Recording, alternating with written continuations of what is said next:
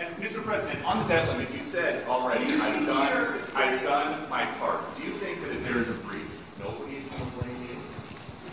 Of course, no one will blame me. I know you won't. You'll be saying Biden did a wonderful job. I, I, I know you. I'm not going to agree to a deal that protects wealthy tax cheats and crypto traders while putting food assistance at risk for nearly 100, well, me, nearly 1 million Americans.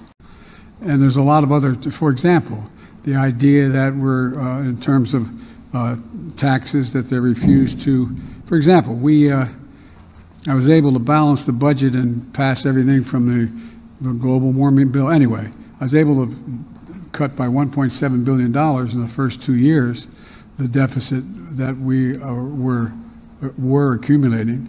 And uh, because I was able to say to it that the 55 corporations in America that made 40, 400 billion dollars or 40 billion dollars, 400 billion dollars, that uh, they uh, they pay zero in tax, zero. It is May 23rd, 2023. Welcome to the Daily Rob. You can find Rob all across the internet. Check the, all my links. It has all of his socials. And without further ado, the man, the myth, the legend, and culture's hero, the one and only Rob Smith. Stu, I'm glad you mentioned Ann Coulter because um, she's been texting me all weekend long. Some function she wants me to go to her with in Washington. I don't know. Stu, sometimes it's um, it's tiresome being mean, having to bat them all away like that. Anyway, uh, Stu, Hunter Biden, you ever heard of him? He wrote a masterful book called Beautiful Things. Um, yeah. Highly suggest people pick it up from the clearance bin.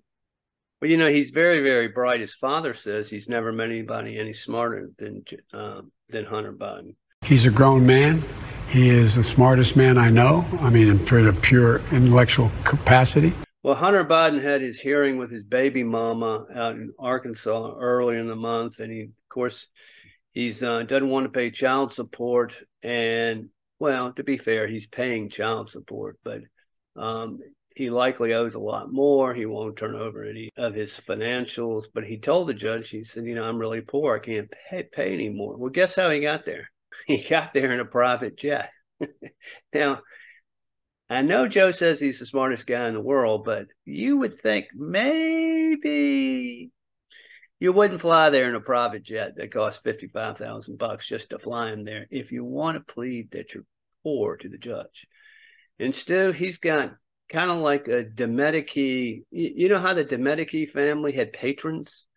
Well, he has a patron in in Los Angeles, this uh, entertainment lawyer named Kevin Morris who's paid off $2 million of his t- back taxes. And he paid over $30,000 a month for his Malibu rent. And he's paying for a bunch of other stuff. Now, Stu, I don't know why I'm the only one in the country who catches this. But the way the tax laws work, it's either a gift, a loan, or income. And if it's a loan and if it's not paid back, it turns into ordinary ordinary income. So I I doubt this Kevin Morris guy just said, "Here, have some money." He may well have, but it's taxable to Hunter Biden. Uh, you know, he hadn't escaped the tax, and no one will call him out on this. Not even the, the IRS. But that's just clear black and white tax law. So, Stu, let's go back and talk about the Bidens and Joe and um, how profoundly smart he is. Kevin McCarthy, they say he's in the driver's seat with these debt ceiling negotiations because polls are overwhelming that the American people think that um, there should be um, debt reduction in the debt ceiling negotiations. Well, the Republicans always screw this up, so I don't have a lot of high hope there. But uh, they say the deadline is Monday, but still, that's just a deadline the left has put on things. We're not going to default on the debt. There are plenty of things that the Treasury can do where we aren't going to default on the debt.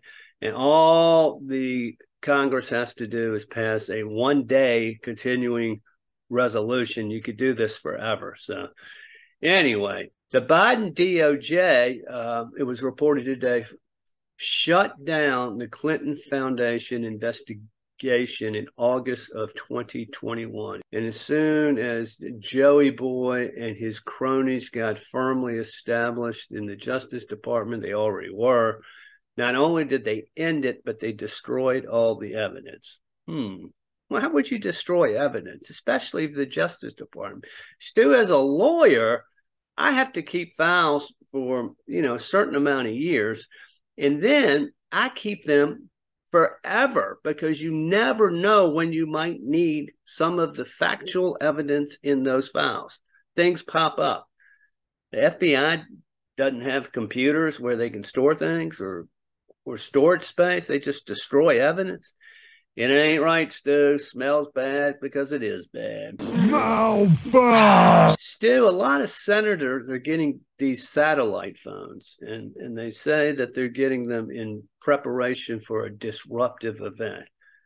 Well, Stu, ordinarily, I think that's probably a good idea. We've got underground Washington. We used to have that thing out near the Greenbrier where uh, where the government could go in case of a nuclear attack. But you got to distrust everything going on in Washington these days. Might be a great idea, but it also might uh, uh, might suggest that they know something they're not telling the American people about about a disruptive event that might occur. It also might be some way for them to talk about themselves and not have anybody track their phone calls. Just got to say this kind of just shows you kind of the perverse nature of our culture and how perhaps the left just doesn't respect what we might call good manners um, or some sort of a cultural norm. So Princeton University puts on a play. It's a, a student-run play. It's called "To All the Babies I've Killed Before." And the play aims to investigate challenges of being heard and cultivating self empowerment as a queer, cognitively disabled, ADHD woman in artistic spaces that traditionally center archaic Western patriarchal narratives grounded in firm structures of storytelling and comedy. Well, st- still, you can't come up with that kind of go- gobbledygook those types of gobbledygook words without it being indoctrinated in your brain. But all up, they have the right, Stu. It's a student run play. I don't have, they can do whatever they want. But I just thought it was callous uh, to have a title like that. And it, I think it's depictive of a mentality that is nihilistic. What do you think? It is interesting, just the double standard of one side has to walk around the feelings of the others and then the other side gets to kind of trounce all over the feelings of its opponents. And right. so that's kind of how I see it. And, you know, whenever I see this stuff where it's just like uh, mentally, uh, mental divergent or neurodivergent, excuse me, neurodivergent, ADHD, you know, I do wonder, you know, is that actually diagnosed or is that part of the culture where people say, well, I'm OCD? and then you know they write it in their bio write up without ever having any kind of medical declaration concerning it. It's like a stolen valor from people who have plenty of other problems. Well, I think all of these, you know, buzz gobbledygook buzzwords that they use about you know how they are wired um, is really just victimhood uh, status in that they want an excuse for their inevitable failure in life. All right, Stu, there's a funny picture out there of um, Rachel Levine, the man who thinks he's a woman, and James Woods gave a tweet. and uh, you can see the picture here. Here she, it is uh, this man wearing a dress with a mask, apparently in a pediatrician's office. Uh, with all the little girly stuff on the wall. I mean, all the little children stuff on the wall. And James Woods says accurately if ever one photo captured the madness of the COVID era, might it be the leading male health officer of the United States wearing a skirt and getting injected in what appears to be a pediatric setting? I mean, still, how can you believe any medical advice these people give you when there's a man who thinks he's a, woman dishing out the advice?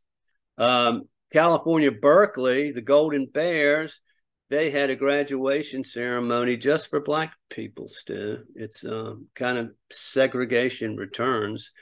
And Stu, that might be the world we are looking at in a few years if they keep on doing this stuff. I think it's interesting how Robert Kennedy is in the Democratic race, and he is he's not part of the tribe. Uh, everybody else who's a Democrat, you've been told either walk the party line or we'll destroy you. Well, Robert Kennedy is not walking the party line, and he's not inside the tent. Uh, and he said uh, about the Durham report. Um, the Democrats don't like, and the mainstream media is not really talking about the Durham report. But yeah. for me, because I've been concerned for so many years about, um, you know, the the uh, about the CIA's illegal uh, propagandizing American people, which it's not legally allowed to do.